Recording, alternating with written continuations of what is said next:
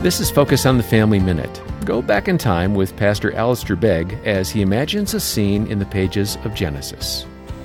God's intended role for a wife is not to wait around for her husband's directives, or somehow or another she was paralyzed without them.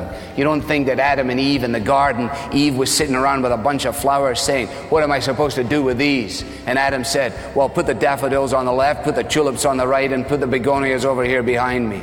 No. He said, "Honey, I don't know what you do with flowers."